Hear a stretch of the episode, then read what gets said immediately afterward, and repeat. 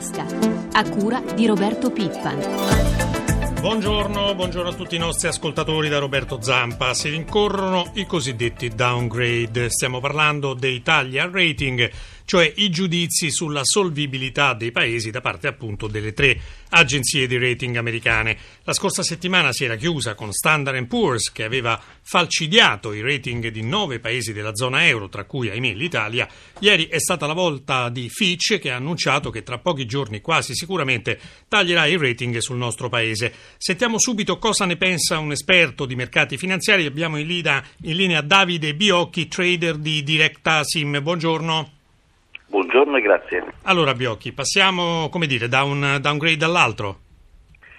Sì, si direbbe quasi che queste agenzie di rating eh, statunitensi, dopo aver preso numerosi granchi nella crisi finanziaria del 2008, oggi si portino avanti col lavoro quasi per paura di non dire in tempo le cose come stanno. La risposta delle borse ieri comunque non è stata malvagia, no? rialzi praticamente ovunque. No, perché le borse sono come un malato piuttosto grave al quale viene comunicato, anche se già prostrato, che ha l'ennesima malattia e a quel punto la sua reazione è quasi così, come dire, vabbè, passiamo avanti. E le borse reagiscono in maniera positiva. Insomma, ce ne siamo fatti una ragione. Ecco, sentiamo insieme come vanno proprio i mercati finanziari stamane, naturalmente in Asia. Ci colleghiamo con la nostra redazione di Milano, Alberto Barbagallo. Buongiorno, borse asiatiche contrastate dopo il peggioramento delle previsioni di crescita dell'economia mondiale nelle stime appena pubblicate appunto dalla Banca Mondiale. Prospettive peggiori riguardano i paesi europei che sembrano già in recessione e quelli in via di sviluppo che potrebbero rallentare. Così a Tokyo l'indice Nikkei è salito comunque dello 0,99%. Hong Kong finora pressoché stabile, meno 0,01%, Shanghai cede l'1,20%, Singapore meno 0,13%, Mumbai meno 0,19%. Come sono invece le previsioni per l'apertura delle borse europee? Non un granché per oggi a giudicare dai future sugli indici che cedono intorno allo 0,25%, si prevede un avvio di seduta borsistica in moderato ribasso. Le quotazioni dell'euro e del petrolio? Cambio fra euro e dollaro è pressoché stabile, 1,27 e 60. La nostra moneta è poco sotto i 98 yen giapponesi e un franco svizzero, 21. Il petrolio greggio americano quota 101 dollari al barile, il Brent del Mare del Nord infine 112 dollari al barile. Grazie Barbagallo. Biocchi, allora, ieri dalla Banca d'Italia sono arrivati dati interessanti. Via Nazionale ha ufficializzato che, ahimè, siamo entrati in recessione perché sia nel terzo trimestre 2011 sia nel quarto il nostro prodotto interno lordo è calato e purtroppo anche quest'anno il PIL scenderà ancora più o meno dell'1,5%. Banca Italia ha fatto capire che molto dipenderà dai rendimenti dei nostri titoli di Stato. Sì, certamente. E diciamo che da questo punto di vista i downgrade non aiutano proprio perché tengono lontana dal nostro titolo di Stato la liquidità estera. Però è vero la partita si gioca qui e l'Italia deve essere molto brava nel presentarsi nella situazione migliore con i conti più a posto possibile.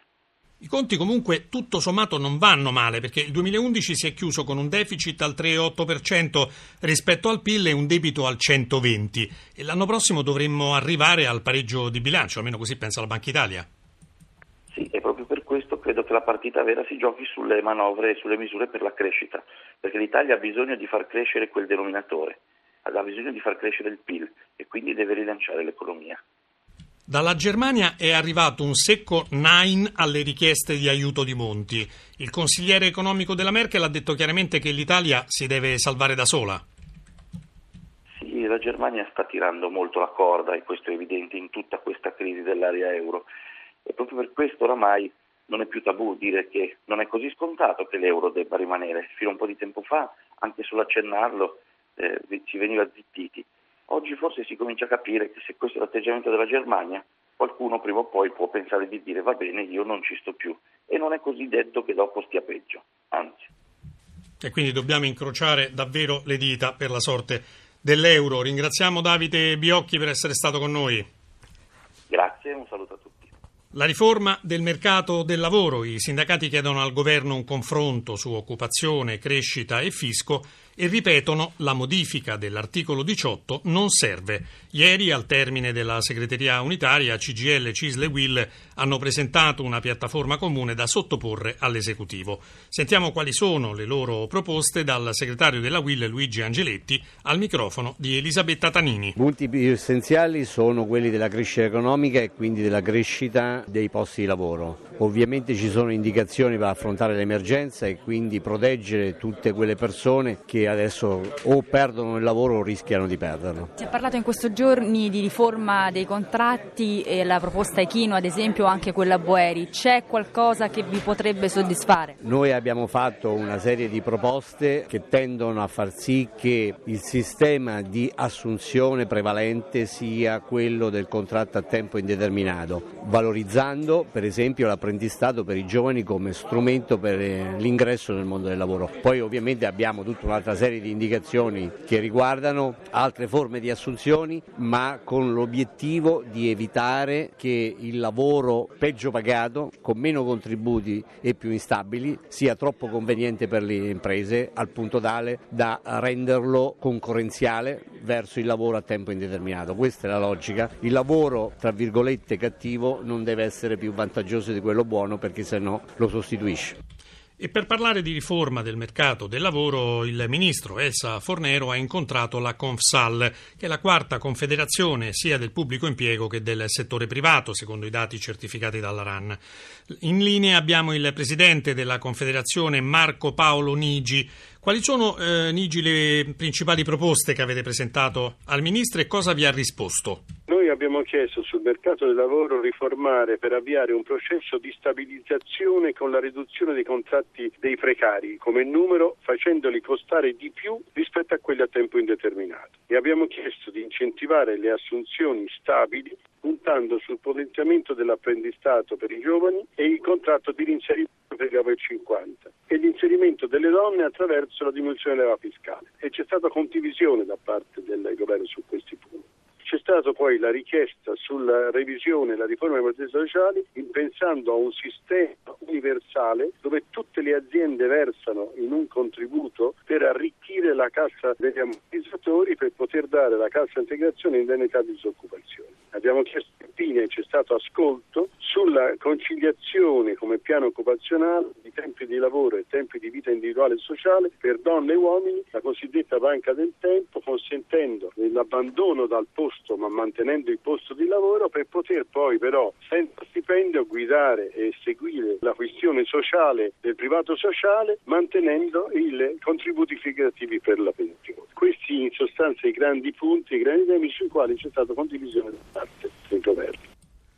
Si salva solo la Germania, anche nel mercato delle auto, in base ai dati diffusi dalla CEA l'Associazione Europea dei Costruttori. L'anno scorso c'è stato un calo dell'1,4% delle vetture immatricolate, crollo anche per il gruppo Fiat a meno 12%. Solo a dicembre le vendite del gruppo sono scese del 15,6%.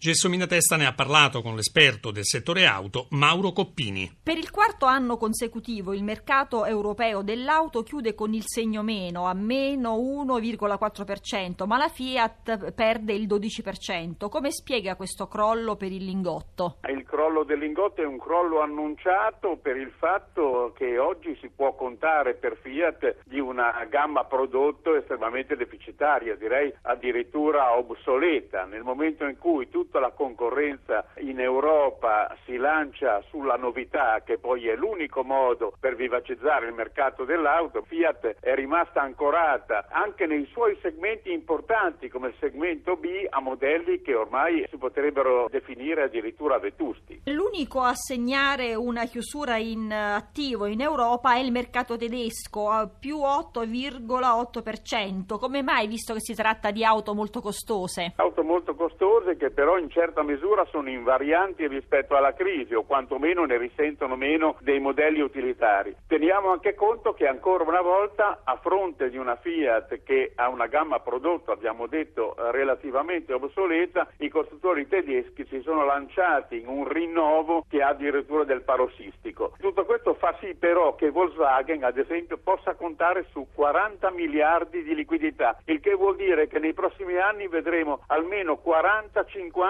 nuovi modelli o ristilizzati. Ecco, il mercato si tiene così. Ci potrebbe essere il prossimo anno un'inversione di tendenza per quanto riguarda la Fiat? Io non credo che ci possa essere un'inversione di tendenza per quello che riguarda quantomeno le quote del gruppo Fiat in Europa. Teniamo conto che nonostante il calo di questi ultimi anni è il mercato italiano quello che comanda per Fiat, perché se noi togliamo il mercato italiano la quota in Europa del gruppo Fiat è ormai al di sotto del 3,5%. Siamo al limite della sostenibilità di una rete e nel 2012 non ci sono attese di nuovi modelli, ne vedremo forse qualcuno nel 2013.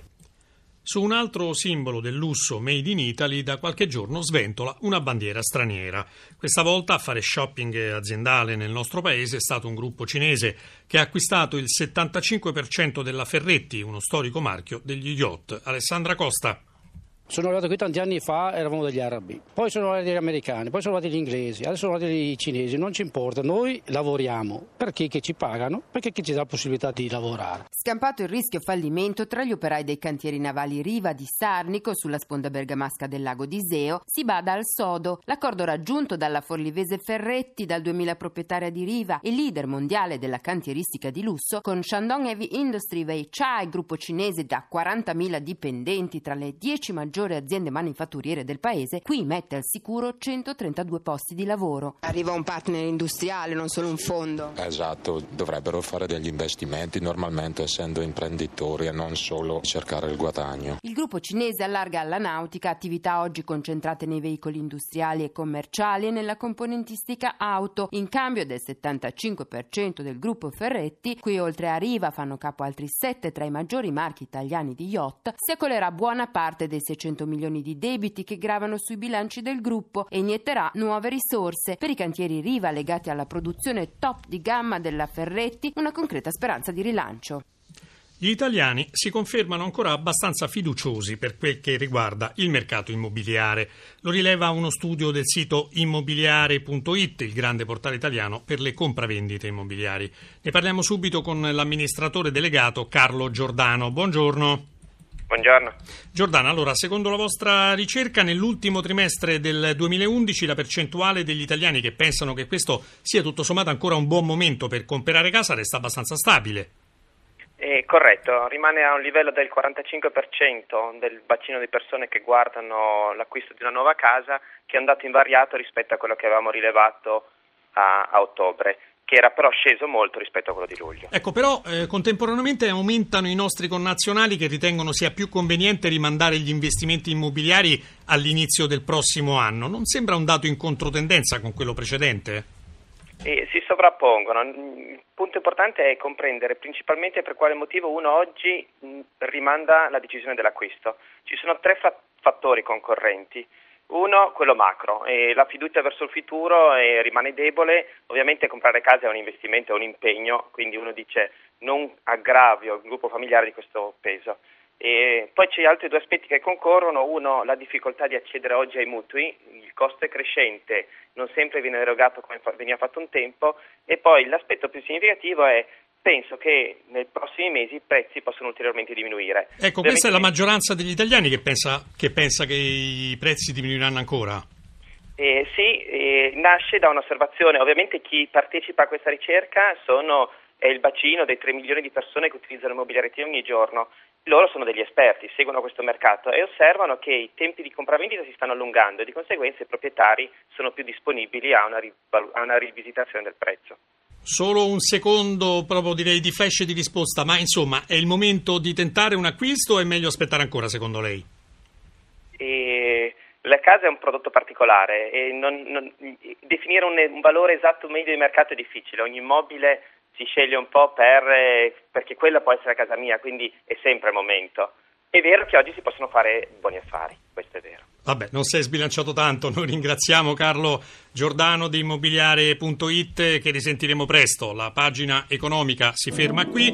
Per gli approfondimenti finanziari vi ricordo la rubrica questione di borsa. Ringraziamo Francesca Librandi per l'assistenza al programma. Linea di nuovo a prima di tutto. Una buona giornata da Roberto Zampa.